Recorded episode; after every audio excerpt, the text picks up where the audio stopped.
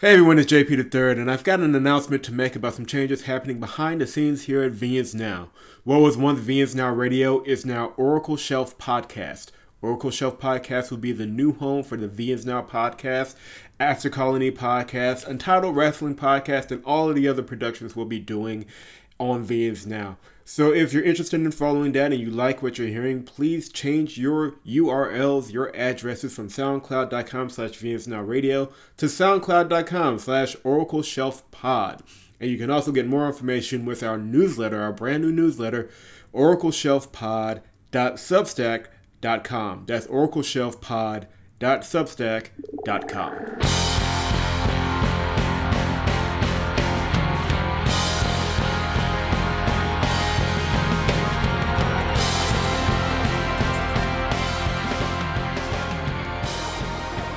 You know, this really isn't an interview or a show where I have guests on to talk about what they're doing in their projects.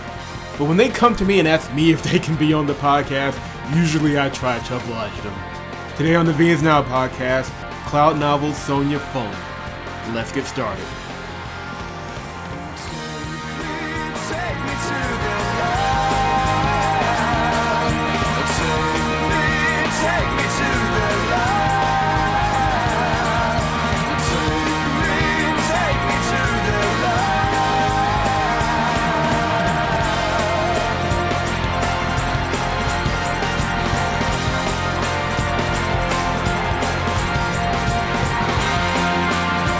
Ladies and gentlemen, it is rare for me to have guests on this very program, but this week I figured since we're talking about the corporate end and the history of the EVN and all these other nice things, that maybe we can get a business mind involved. And while I was thinking that, this person actually reached out to me, so Providence, we're not going to question it here on the VNs Now podcast. This week we have Sonya Fung. She is the CEO of Cloud Novel, and you have heard of this before. And actually, you've heard of a few other of her projects before. I reviewed a few episodes of the visual novel Skites. Husbando Goddess, friend of the program, and a co-host on another podcast, has uh, did a playthrough of Cafe Rouge, I believe.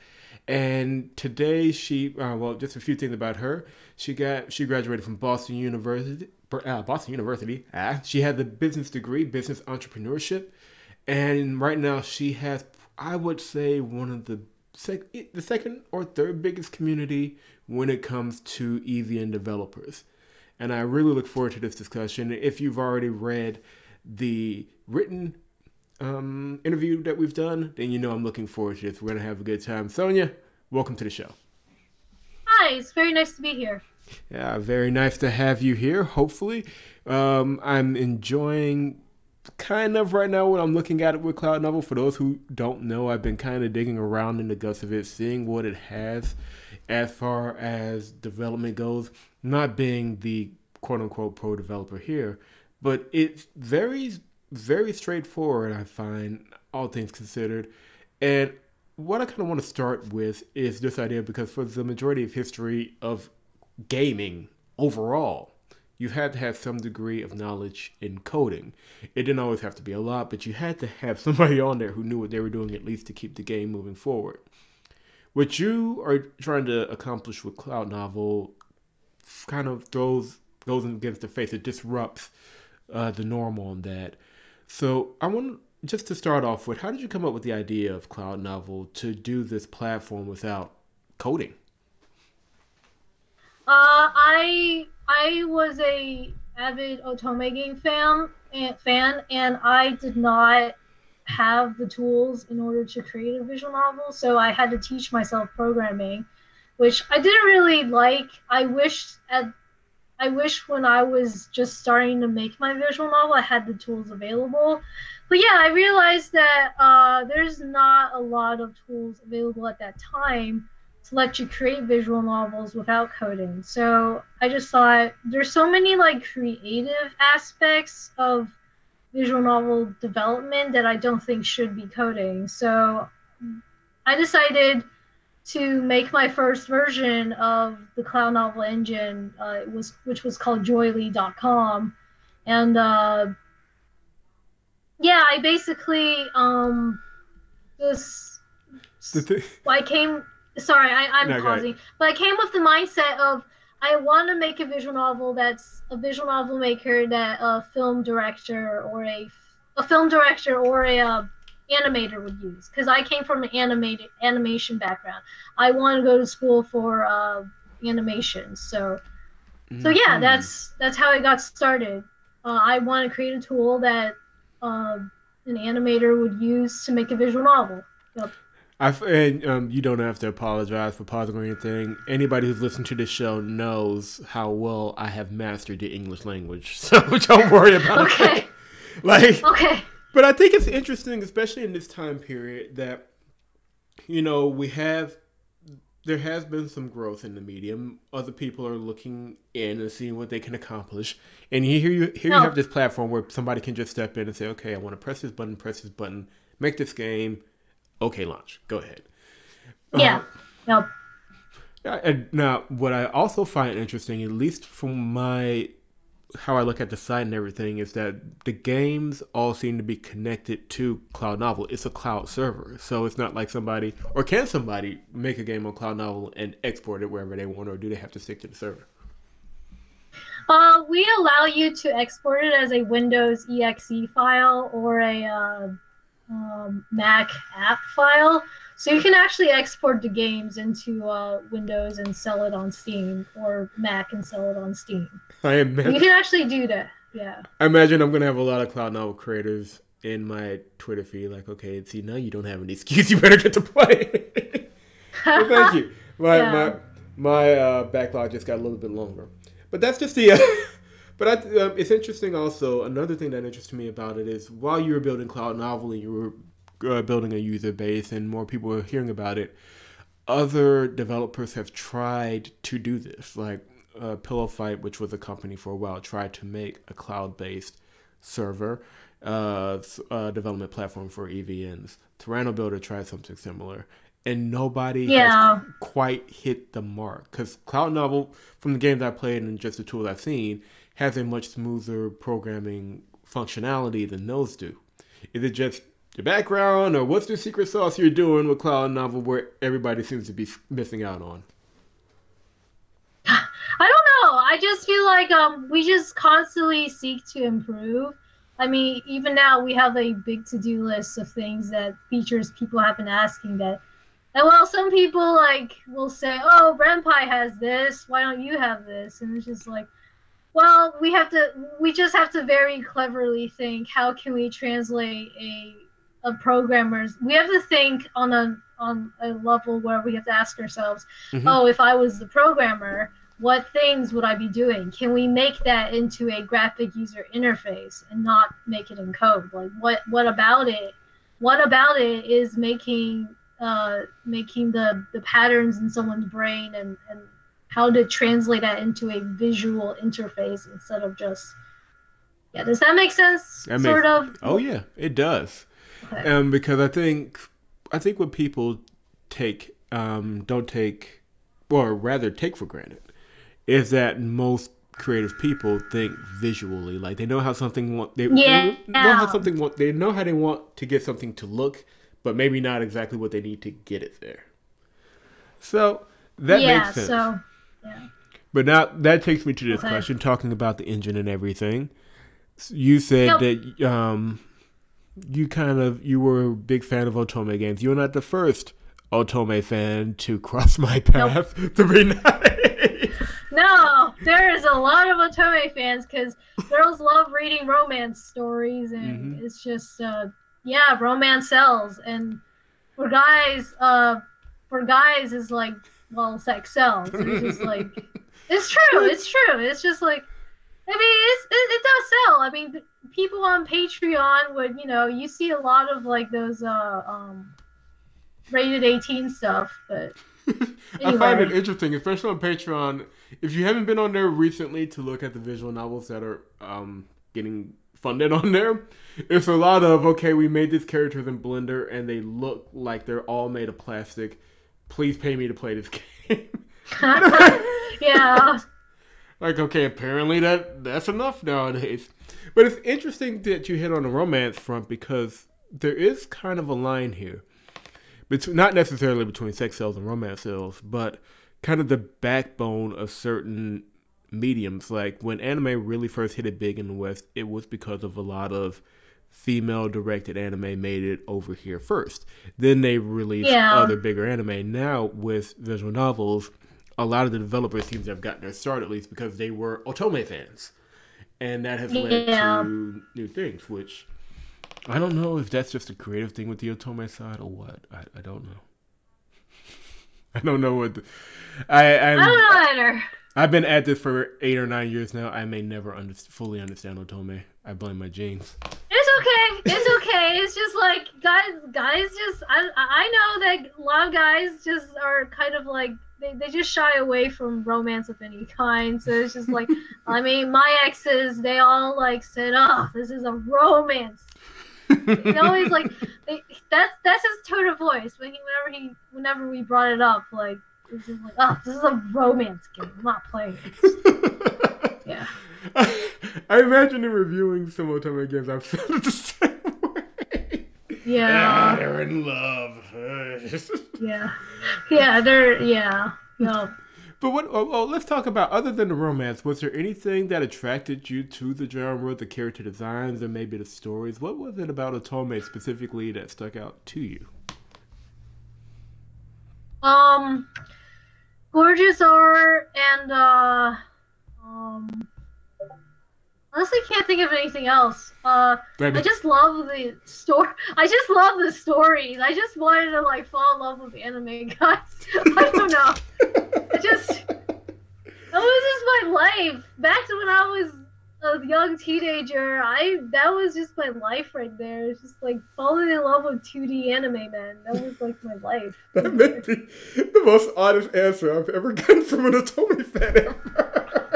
Yeah, I mean, literally, if you really think about it, we kind of have no life because you know we're just like falling in love with 2D characters. So it's just like Well, I'll give I you, don't know. I'll give you some credit. You're a CEO, so you do have a life. It's just that that life came from falling in love with 2D characters. Yes, it came with falling in love with 2D characters. So yeah, yeah. I find it interesting a, a little bit on that creative side that so many young Otome fans, because it and this is a random tangent. I'm, I understand anybody listening. This is going to be a random tangent. I apologize. But very few guys watch action movies, dramas, gangster movies, stuff like that, and say, I want to write something like that. Or I, I really enjoyed that, so let me create that or become an actor or something involved so I can create more stuff like that. The number is actually, even though it is a male dominated industry, uh, per capita, it's just very, most guys just watch that like, yeah, that was cool, and move on with their lives. But Yeah. the, the medium media and entertainment for women, especially for women growing up, affect them to the point where it becomes cyclical, where it's like, okay, I saw that, I really enjoyed that, now I'm going to create my own version of that. And I, I would love to talk to maybe an anthropologist or a sociologist about that because there is something there, which I, I don't know. And now I'm just getting into the weeds. I admit it. that is just interesting to me how that Otome Otome creates more Otome games. Which, speaking of, you do um, before we get into any of the larger conversations um, that I um, want to get you you about. You do have a remaster coming up, which you were talking to me about before the program. Is now a safe time to talk about it, or do I have to hold off?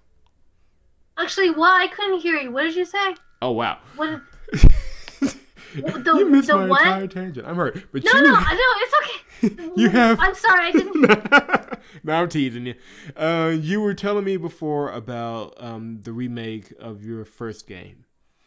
Oh yeah, yeah, yeah. And I was telling you about yeah Cafe Rouge. So yeah, that was really popular. Uh, I released it online as a flash game originally. It grew really popular to like a total of four million plays, Nice. and uh, yeah, it, it grew really popular. And it's just like uh, I just at, at that point in my life, I just want to. Well, this is kind of embarrassing, but I was very inspired by Twilight. You're not the only one. Yeah, I was- You are not the only one. I'm Oh. gonna admit that. okay, okay. There are a yeah, I was yeah, I was very inspired by Twilight to write the story, and I just I just love Stephenie Meyer's ability to write like perfect perfect words that make you fall in love with the guy. It's just like even though I I've seen reality now, it's just like oh guys are are like that. Those are they're too that, that that's just not real. Guys like that are real. Guys guys are just I don't know. They're just humans. So it's just like they're they're human beings. No, they, they're and human beings. We're only flesh and Yeah, blood. so we can't help it. Yeah, so it's just like real guys like that don't really exist. So it's just like I think once I learned that, I was like, okay. But it's it's nice to fall back into like, oh, miss. I I just miss those days of falling up with Edward Cullen. It was just like uh, it was just a time. It was just a time in our lives. So. I, I will tell Yeah. you the funniest thing is is that there are at least two other developers I can think of that I'm not going to call out because if I did they'd probably kill me. That were also like if you played their early work were clearly inspired by Twilight. Twilight may be the most Yeah. influential story of the past 20 years. I It can't believe it. No, no, it is because the way Stephenie My- Meyer writes her writing is just it's it's very like romantic. Well, not it's not the most romantic, but it's just it makes you fall in love with the guy. Cause but but in reality, guys aren't really like that. So it's just like yeah. The thing is, and here's the thing. I my first video, like the first time I really got into YouTube and started watching YouTube regularly, it was a bunch of guys watching Twilight and slamming the series. It was just like we were Yeah. just dunking on it. And it was like, I'll be honest, I read the first book. I was like, ah, this is clearly isn't for me. I don't get Yeah, this. I'm going back to Tom Clancy. yeah. I- There's there's- like um. They were legit fans, guy fans of Twilight, but ever since the fourth book came out, I just feel like that was like the it was like by the time the fourth book came out, you can clearly tell that Stephenie Meyer did not care anymore. She just wrote whatever. It kind of ruined the series. So it was just like I still love her work, but I mean, I don't even know if she's still writing. I don't even know if she I mean, maybe not. I, I, I don't know what Stephenie Meyer's doing. I, I'm not gonna lie to you people. I don't know. Like my legit last thought about her was in Jeremy Jahns' review of like the sixth movie or whatever it was. They're like, okay, that was a funny Yeah. review. Now I can leave this story behind forever. And it's like. Then literally after that, it's like, okay, I'm playing these games. Like, wait, no, this is this is clearly inspired by Twilight. What the hell? What's going on? Yeah, yeah. I, I feel like a lot of people don't want to admit it, but it's it's just true. Like at, at least for my generation, like we were so inspired by her writing. So it's just like a lot of our a lot of like uh, like ideal guy romances that you read about is like it's just basically about that. So yeah. Oh, oh, okay, anyway. you can't see it, but my jaw's on my desk. We got we got to dig into this a little bit. I'm sorry. I know we got other like gaming fine, stuff to talk fine. about here, but I- fine. this I may not have another chance like this again. I have to, what makes the Twilight guy the ideal romance guy? I I gotta know. You gotta know. Okay. Yes, Okay. How know. can I describe this? How can I describe this? So it's just he was so like um he, he just like cared about you. That was like the feeling I got from Edward that he legitimately really cared about you for your well being, etc. And that just made me like fall in love. It was like, oh my god, he he he cares so much about me. I just wanna like I don't know, just be with him forever and like you know just I don't know. I mean, that was. kids with him. I'm I pretty- know. I'm pretty sure that was the end of the book. It was like, okay, you're a vampire now. You're gonna be with this guy forever. Like, ah, I I can't. Huh. Yeah, I don't I don't know. I just felt like I just felt like it made it seem like he was he cared so much about you that like it's just like she she would Stephenie Meyer was really good at producing a feeling where where you felt like Edward like was very concerned about you or just not not in like a I don't know like she was she's she's just good at good at writing that kind of story. And, and I read her book um what was it? Uh, the host which was like an alien book uh, on alien invasion. And and she wrote like a romance in there as well. And it was just like yeah it's very like caring and just like yeah typical edward cullen romance. You just like that stuff. I feel like it's sad. I honestly feel like it's sad that so many people like hate her now. It's just like she just there's so many twilight haters out there which is like oh, it's, it's kind of sad. Anyway, it's it's none of my business, but I just feel like she gets too much hate, and I just feel like, oh my gosh, we all love reading her books, like, cause she just wrote it in a seductive way. That that's the word. She she she's good at writing guys who are very seductive to female, cause females respond to words and words a lot. So does that make sense? It makes sense, and I'm on Amazon ordering this book. I need to reread this to see what the hell you're talking about. Oh, I don't know. Look, I don't know. You don't have to read if you don't. I'm not forcing you to read it. I'm, I'm reading saying, this and I'm like, taking notes. I need to. Oh, like, okay, Oh, he, she God. seductive guys. I need to know. Oh, God, I don't know. I, I don't know. Here's the thing, and I can only speak, and I'm not even going to pretend like I'm not speaking for the atypical heterosexual guy that knows the series exists. Our reaction to the series has been the guy acts creepy. He Yeah. that's what that's how I can't speak for all the haters. I can't, but my reaction certainly was like, okay, this guy's kind of creepy. So he doesn't come off as he didn't come off as creepy. He came off as seductive. Yeah, he came off as seductive because I think a lot of, and I know we're gonna talk about this, uh, women and women roles, etc. And I think we should. I just feel like uh, Stephenie Meyer wrote something that all women want. They want a guy to take control. They want a guy to be the man or something. It's just like she wrote it in a way that like it just felt so natural to like oh like a lot of people, for example, said, "Oh, I don't, I don't like Edward. He's creepy because uh, Edward is creepy because he he forcibly tells uh, Bella to not go visit Jacob." And it's just like, um, for me, I don't, I know a lot of people are gonna say, "Oh, that's women's rights" or blah blah blah, but it's just like I, I like it when a guy takes control and you know beat a man and just you know beat a man and does it. So it's just like it's just it's just the way she wrote it is like so so like so much like oh I just I wish a guy would be so uh, uh, manly and just take charge and just do it do it for me. It's, I don't know. That's just my opinion. I know a lot of people are gonna say oh women's rights blah blah blah blah blah, but I'm just like I I like it when a guy takes control and like you know just does it. Does that make sense? It makes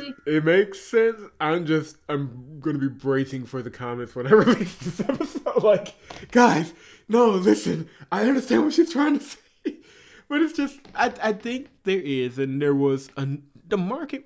Here's the thing, because I get what you're saying, and if you look at the female-driven media market, that's the story that sells. It has sold in America. It sells overseas. It's the thing. Like if you look at the Otome games in Japan, this is the Yeah. stuff that sells. Like, and Meyer was just able to tap into it here.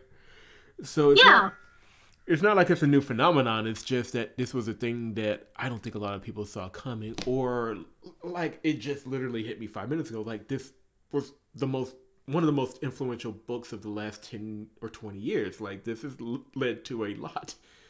And I like lot of books like Fifty Shades of Grey. mm, It led to a lot of remakes, or not remakes, but it led to a lot of like fan fan books, basically.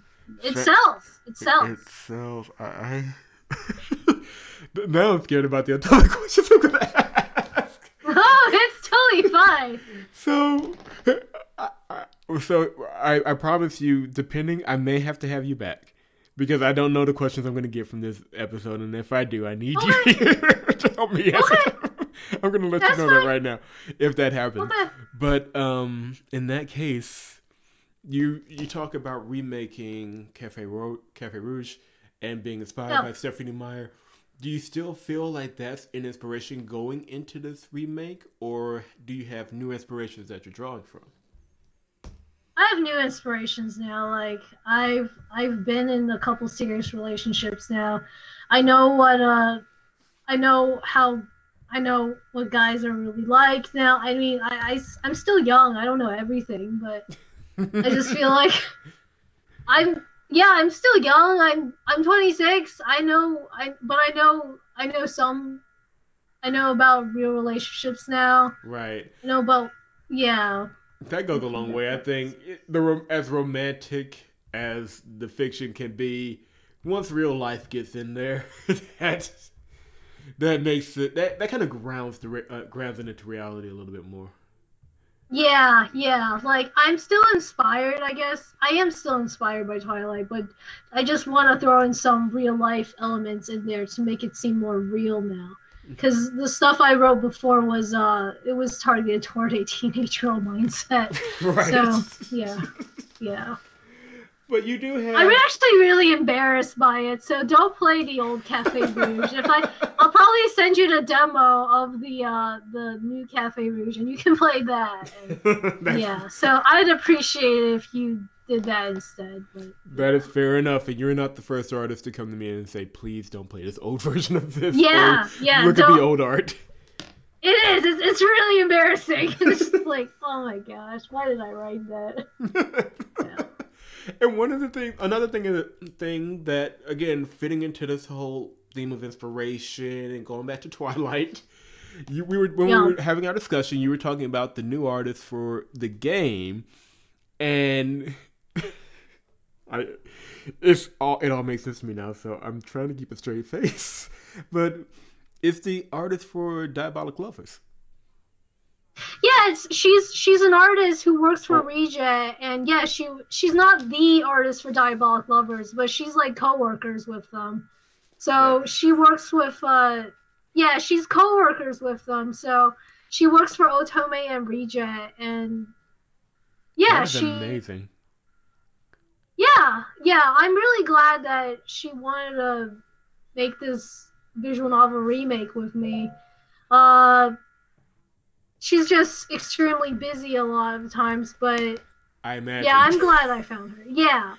She is really busy. Like her schedule is like it's hard to it's hard to get her to do something. Like I have to like anyway, it, it's it's something that uh it's something that uh I I just deal with. So, mm-hmm. but that's just that's just like uh yeah, any any like anybody from like way over in Asia, the corporate world in Asia is like, oh, it's really hard to pin her down to do something. But right, it's I got yeah. 50 things to do and 80 hours to do it in. What else can I do with my day? Oh yeah, let yeah. Me, let me get back to the American. Hold on. yeah, yeah, it's kind of that's that's what it's like sometimes. So yeah, so she makes a lot of games for not only uh, Otomate and Rejet, but she works. She makes a lot of games for um, yeah, just mobile games in Japan or China, etc. So she has a lot of clients. So if I may ask, and I could be completely wrong about this, but a couple of my fellow reviewers and I, we were kind of dumbfounded. I would say about a month ago, because apparently Disney is doing a mobile Otome app and it's based off the Disney villains. Is she involved in that, or because looking at the art for Cafe Rouge, that art looks really familiar, or do you know? I'm not sure. Maybe. So my artist, she is a group of artists. So she ah, is a. okay. She. I get it now. She and her team does. Yeah, she and her team does a lot of different art. So maybe, maybe I, am not sure. Gotcha. And that took a second to click, but yeah, I just we were we were we were kind of joking back and forth about it because they um they made Iago a Bishan and they, they made the parrot a Bishan and I'm like it's not the parrot like like now I just can uh, can't imagine that game without Gilbert Gottfried's voice coming through that character, which is a whole different thing. We're, we're getting off track here, but um, congratulations. yeah. Oh, thanks. And um, definitely, I will be um, looking forward to playing the demo. Um, when will the new demo be coming out? So it'll come out Halloween, uh, October 31st. That's also when I'm launching my Kickstarter for the game. So, Very yeah, nice. so, yeah. And we'll announce it, of course, on VNSNow.com, and you can follow cloudnovel.net and keep track of that stuff because I'm sure it'll be announced there as well. Yeah, it'll definitely be announced there. Mm-hmm. We uh, yeah, we we send out a lot of emails, so yep, yep. Right. So let's dig a little bit into more of the EVN side. Um, in our Sure. discussion, our written discussion, we talked about kind of how you wanted Cloud Novel to impact visual novels on the Western end. And Yeah. I really kind of, in this part, really wanted to get your thoughts of EVN developmental scene, visual novels that have come out in the last few years. Is that something you've kept track of and kind of watched, or, or have you been focused on your own thing?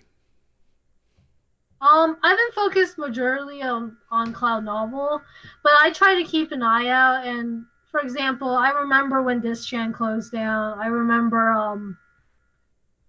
Oh boy, lots of things happened over these past four years, but yeah, I remember when Dischan closed down. I remember when uh, Doki Doki took off. I remember like, oh boy, lots of things happened. Yeah. The like it's like, oh my god, because when you actually think about it, it has been a lot. Yeah. what as a developer, as somebody who has made games and is planning to make more games for this medium in the West, has the last few years, how has the last few years affected you? Really, uh, just the ups and downs and um, just how the public has started perceiving visual novels here in the West.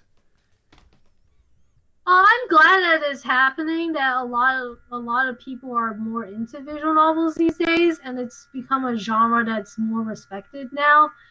I really like that. Um, at least for me, I don't, I don't know. I just feel like I, because I'm also a visual novel developer. I even though I made Cloud Novel, the reason I made Cloud Novel is so I can make my own visual novels.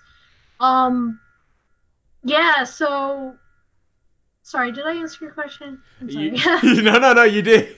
You you were definitely on that track. I was just going to do, do a follow up, but if you have um, continued thoughts, absolutely go for it. Okay. Uh, yeah, I just feel like lots of things happen. Like, I'm glad that Doki Toki took off and so many people, like, started getting into visual novels because of Doki Doki. I just wish that, uh, there's, there's more, like, a, um, at least, I know in China there's so many, like, visual novel companies like 66rpg.com. That's a huge, huge visual novel, but, but it's become more like episode and choices. I don't know if you know those like mobile app games like Yes, episode heard of 'em. or yeah so like is is this is the pattern i've seen of these visual novel platforms like in china and, and in asia in general.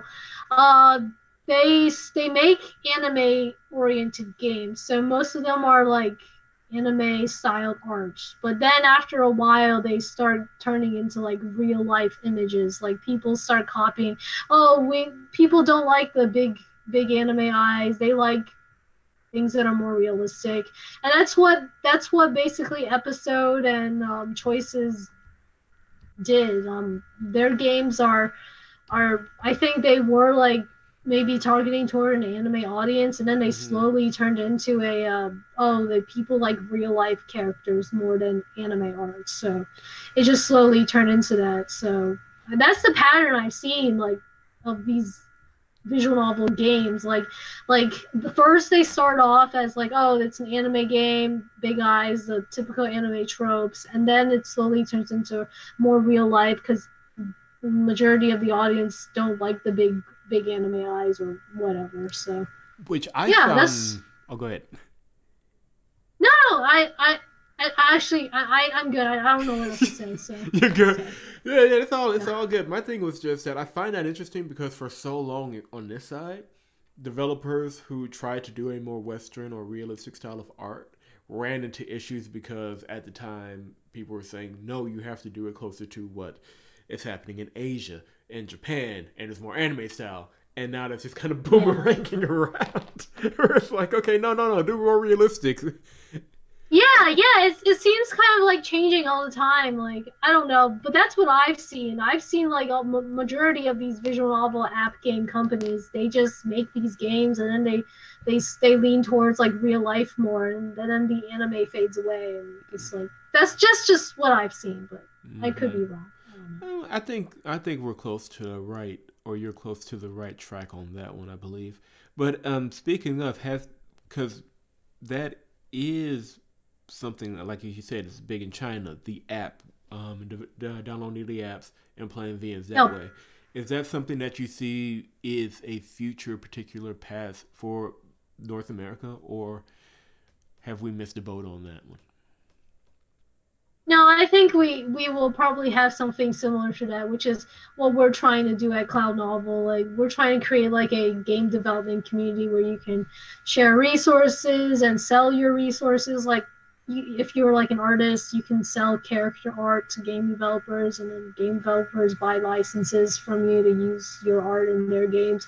So then it's just like we're that's what we're trying to do in in Cloud Novel right now. That uh, creating this economy of like buying and trading, selling stuff, and hmm yeah, that's what that's what we're trying to do. I Yeah, we're still it's still too early to tell right now, but yeah. And I think it's interesting because I had a conversation the other day about kind of how visual novels really started forming here in the West and how develop, developer communities started coming up first and people really stuck to those communities and they built from there. And I find it interesting that it is still very much a communal experience when it comes to visual novels and the rest, or at least developing one.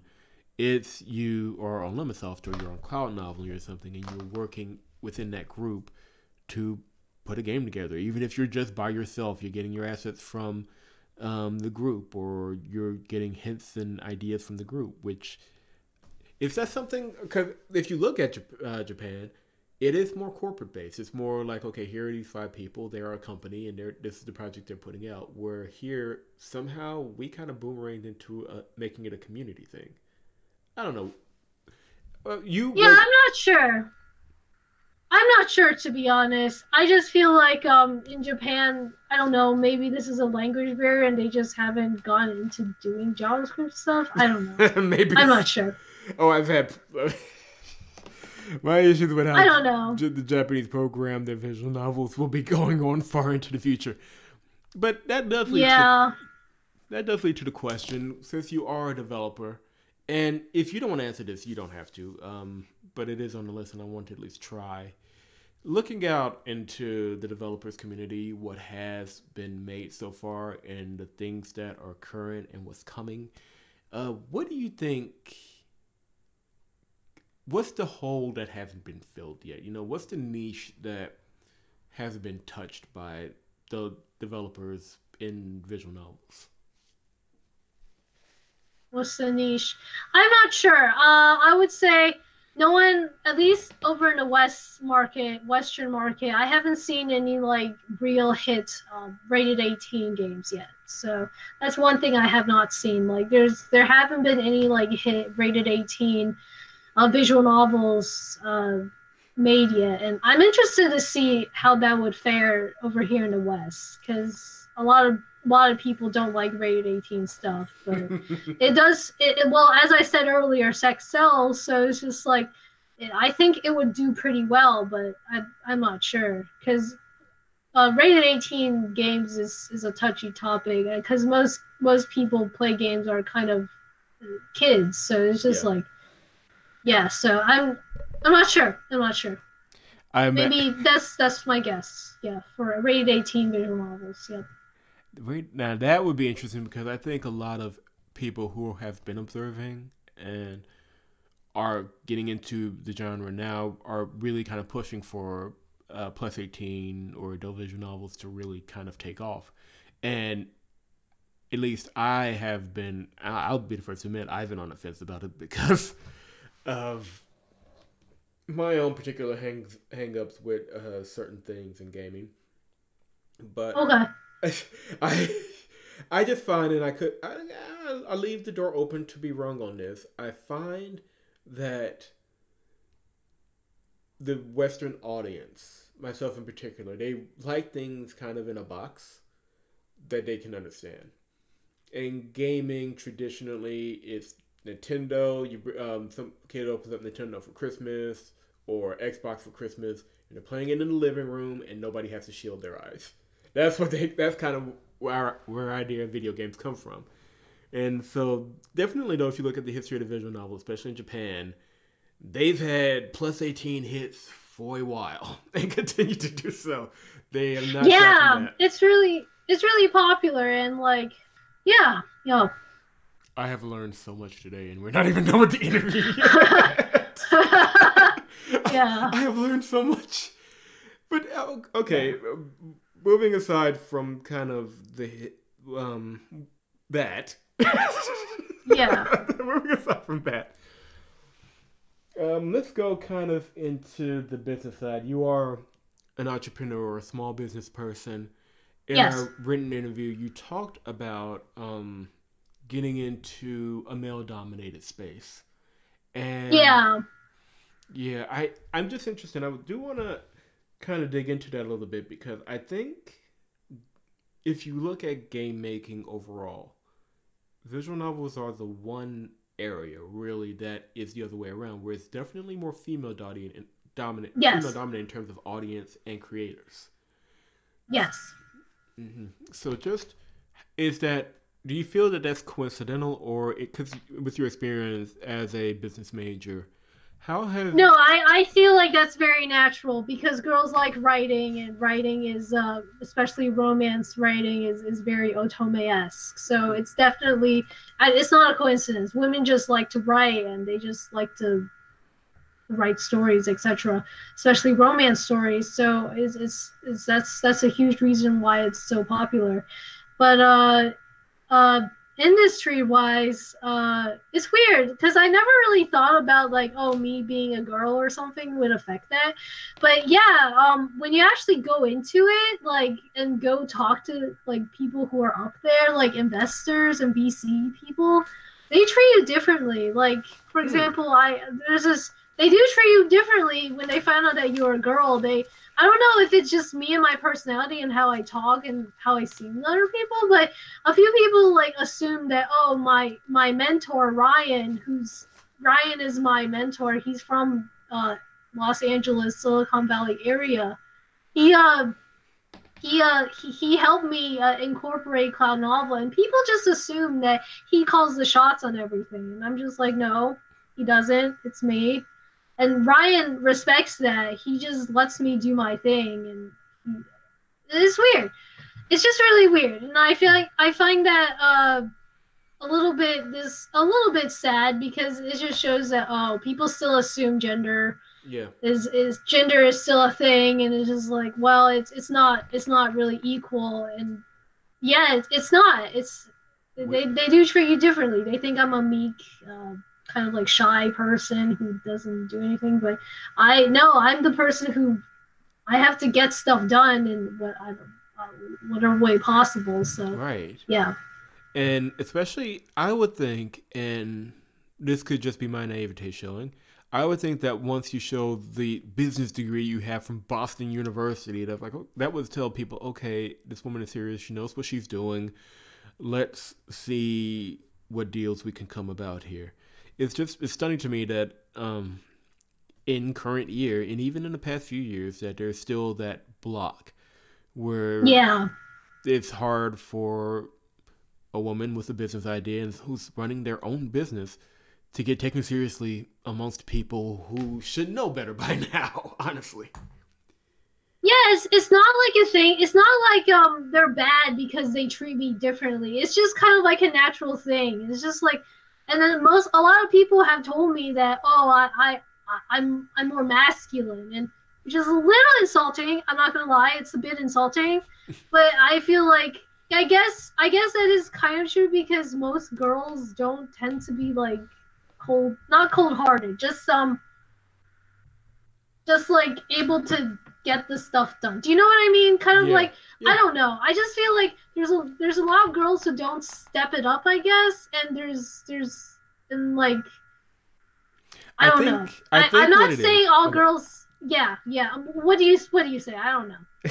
I think I, I don't know if it's whether or not girls step it up, but I do think it's a thing to it's a, a thing with different priorities. And I was listening to some Bloomberg radio show about this where they were talking about that female professionals at a certain point in their career have different priorities than men.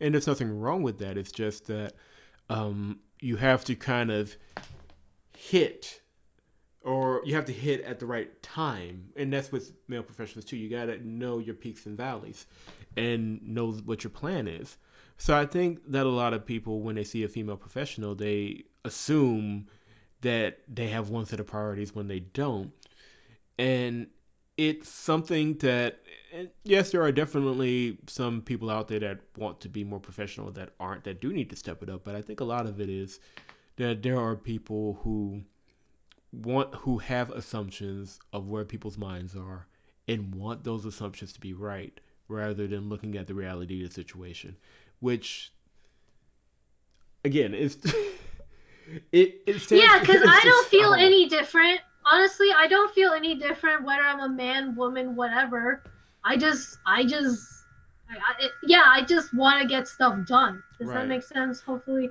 it I just want to get stuff done. So I don't really care whether I don't care if anyone's a woman or a man or whatever. I just want stuff done. So I don't know. I'm just repeating the same stuff. Yeah, but, but you're right, and anyway. I think that's the prerogative for most business people. And it's interesting to me, especially in this space. Like I said, this is visual novel for the most part is a female-dominated space. Uh, majority yeah. female audience, majority female creators what I find interesting is you're one of the few to actually incorporate and say, okay, we're going to make this a business and make this a thing. What if you're, let's say, because there will definitely be some female creators listen to it, this um, podcast.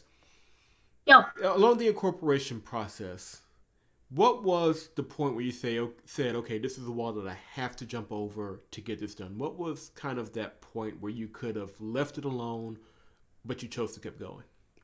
Because I imagine they're running um, similar. I reached a point. I reached a point where I was earning substantial amount of money per month, like over at least over five hundred dollars. That was when I first started getting a lot of money, and I realized that oh, it's like, well, here's there's two things that happened. First is that we had to switch to a cloud service provider instead of depending on a uh, shared hosting service. So, mm-hmm. in order to do that, I had to I had to move the servers to a cloud service, a professional cloud service provider, and then like the money came in, and then the money started going out. So it's just like by then it's just like okay. Mm-hmm. Like every month I have to pay this much, so the money has to start coming in, but then it also has to start going out. That's when you you should incorporate because by then it's just like okay you have money coming in you have to pay taxes for it now and you have to like oh it's it's um it's a lot yeah it's, it's just when what when you reach that point where money a lot of money starts coming in and then you realize oh it's also going out the other door like then you need to incorporate because otherwise you get in trouble with the law. And it's just like yeah we we did it we did it we did it not because like oh we thought this was like a fun time to just let's let's start a business. That's just fun. That's great. It's it's it's, it's not. Mm-hmm. you have to like you have to realize that oh this is getting legal now. So when stuff starts getting legal legal stuff involved like you have to. Yeah. Anyway that's just my my point of view. I don't think anyone because there's there's this like there's this like sad kind of like a thing these days where people just want to make a business because they think it's fun and fun and all fun games and blah blah blah. it's just like no, people incorporate because because they have a system of money coming in and money going out, and it's just like it's just legal stuff.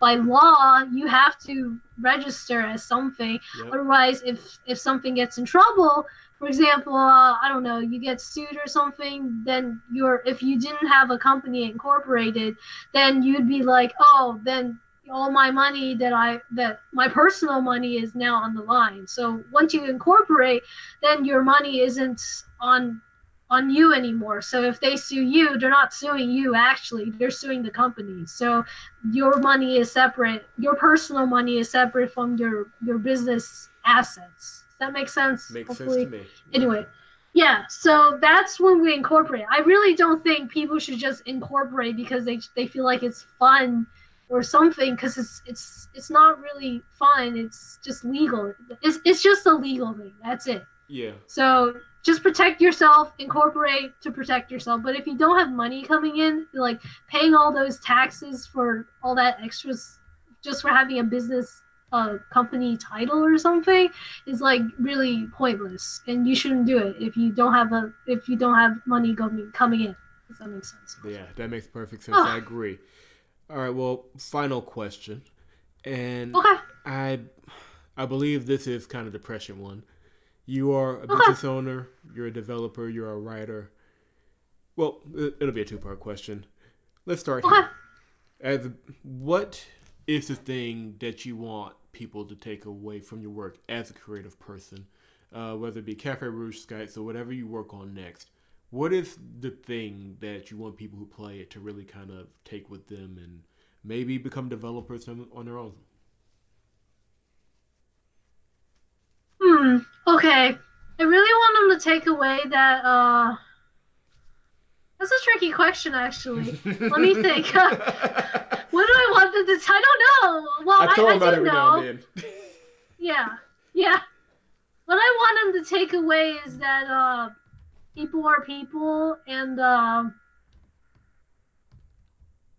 I think you should write stories that impact other people's lives because that's the purpose of storytelling to to change the perspective of someone else's life so they don't have to go through the same experience. So mm-hmm. that's what i want them to take away that like when you when you do stories when you write stories you should have a have a purpose for that story. I, I don't know. Maybe we're getting too deep into it maybe just a little too deep into the woods there okay i'll pull it back just a bit here as a business okay. person, your personal goals for your business. What you don't have to get into a number or anything like that, but just looking okay. at where Cloud Novel is and where you want it to go.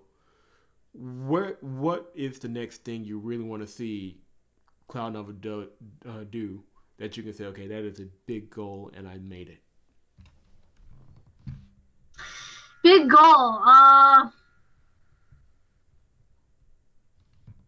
I'll just say it. Uh, I'm really looking forward to targeting the uh, RPG market. So, because mm-hmm. right now Cloud Novel has uh, two engines. It's not only Cloud Novel. We have Cloud Avatar. Cloud Avatar is a dress-up game engine, and this dress-up game engine uh, can make dress-up games. Uh, but what I really want to do next is uh, build Cloud RPG, mm-hmm. which is a uh, no coding absolutely no coding uh, RPG maker. Wow. So that's what I want to do next. So yeah, but I, I know there's a I know there's a competitor already in this space, RPG maker.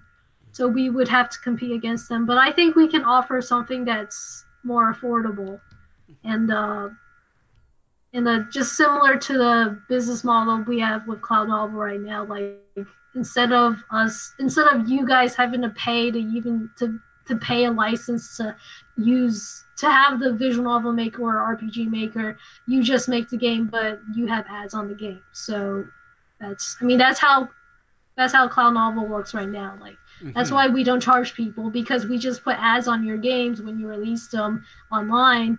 And if you want to release them offline, like download the game, you have to pay a small fee for that. But yeah, that's our business model. We we want to do it for uh, more affordable and no coding. Mm-hmm. And RPG Maker has coding, so we want to get rid of that problem.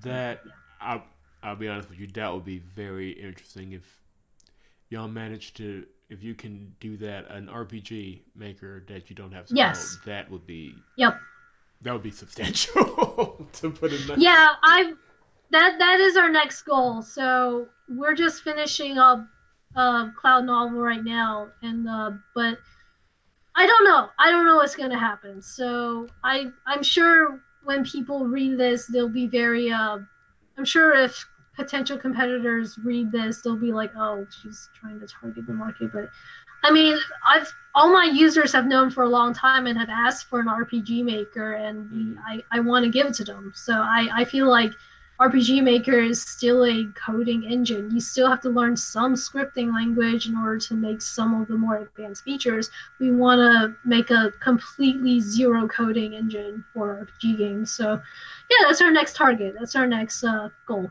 Yep. Well, that is an impressive goal, and I certainly wish you luck in that. Sonya Fung, the CEO of Cloud Novel, you can see her work and everything she has upcoming at cloudnovel.net. Is there any other links that you would like to pimp at this particular time where people can find you if they want to follow you or anything like that? Sure. I mean, we have a, a Twitter and uh, we have a Discord. So, yeah, our Twitter handle is at Cloud Novel, C L O U D N O V E L.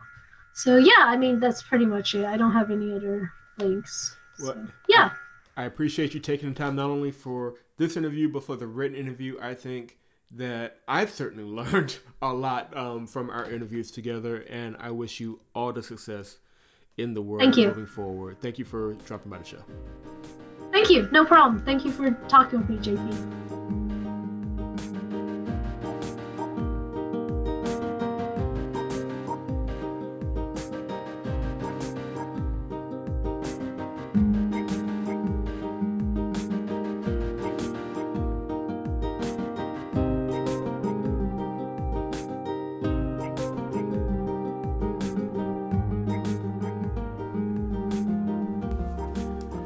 Music used in this episode of the VNs Now podcast has been Trip City by Yoko Kanno and Tim Jensen for the Ghost in the Shell standalone complex soundtrack, and No Respect by Kingslave.